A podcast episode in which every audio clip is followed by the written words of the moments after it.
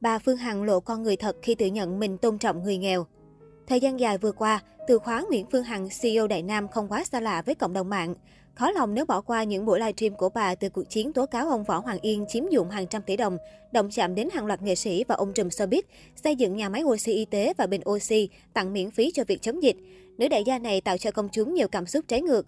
Bà Phương Hằng tuyên bố, yêu ghét là chuyện thường tình ở đời, bà không sống bằng miệng lưỡi thế gian. Nhưng bà có những nguyên tắc sống tự mình đặt ra và tuân thủ.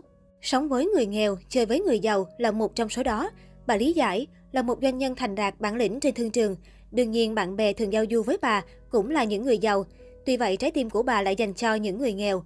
Nữ doanh nhân tâm sự, đề tôi ghét nhất là những kẻ khinh người, ăn trên ngồi trước coi thường người nghèo. Tôi gặp người nghèo, tôi cúi xuống thật thấp vì tôi không muốn họ mặc cảm, không muốn họ mang tâm trạng mình là người đi nhờ vả.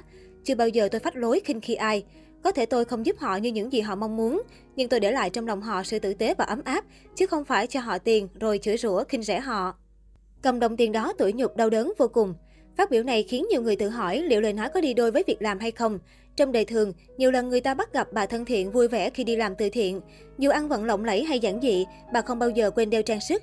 Bà lý giải, đó là sự tôn trọng mình và tôn trọng những người nghèo, không có bắt chước giản dị để hòa đồng với họ. Thay vào đó, bà thường nắm tay ôm vỗ về họ. Một vài clip cũ của bà Phương Hằng với các bệnh nhi có duyên được bà giúp đỡ cũng tiết lộ nét dịu dàng ấm áp của nữ CEO. Có lần, trong khi bà đang nói chuyện với một bệnh nhi nhỏ tuổi, một em bé khác đến gần, xoắn suýt bên cạnh bà để nghịch kim cương. Nữ CEO vẫn bình thản, không người để nói chuyện với em bé đang nằm mà không la mắng vì em bé đang tò mò với món trang sức của mình. Những khoảnh khắc ấy khiến những người yêu mến nữ đại gia có thêm cảm tình với bà.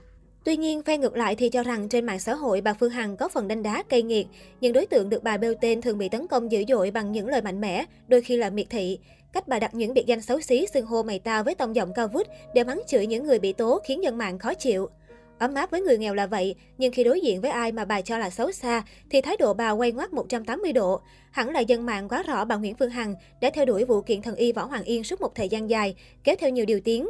Một trong những tin đồn bị dân mạng nhắc đến, sau khi rò rỉ đoạn ghi âm trò chuyện điện thoại, được cho là giữa bà và ông Võ Hoàng Yên, đó là bà phải lòng ông Yên. Cách đây không lâu, bà Phương Hằng một lần thẳng thắn nói thẳng về những cáo buộc này.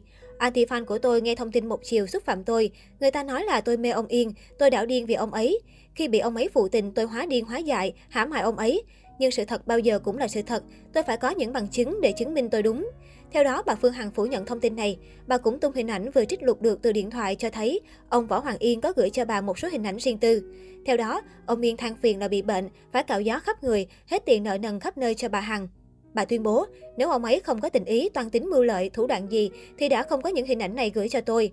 Ở đời không ai lấy tiền người khác rồi tung tin nhắn, ghi âm cắt ghép, rồi đi kiện ngược như vậy. Tôi rất mạnh mẽ, tôi là nạn nhân trong chuyện này. Ai đã từng xúc phạm tôi, hãy chờ để biết. Tôi đã thu thập được bằng chứng trích lục lại những tin nhắn để ra tòa.